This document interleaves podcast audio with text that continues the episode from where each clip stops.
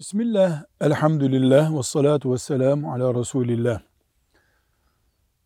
Erkek de kadın da Müslüman değildiler karı koca olarak.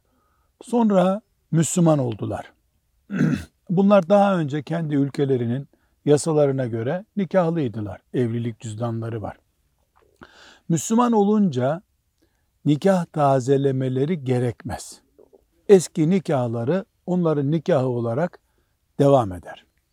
Sadece erkek Müslüman olursa kadının da dini Hristiyanlık ve Yahudilik ise yani ehli kitap dediğimiz dinden biri ise o nikah yine devam eder. Ancak erkek Müslüman olur da kadın semavi bir dine inanmayan birisi olursa bu nikahta sorun var. Bu evlilikte de devam açısından sorun var demektir. Velhamdülillahi Rabbil Alemin.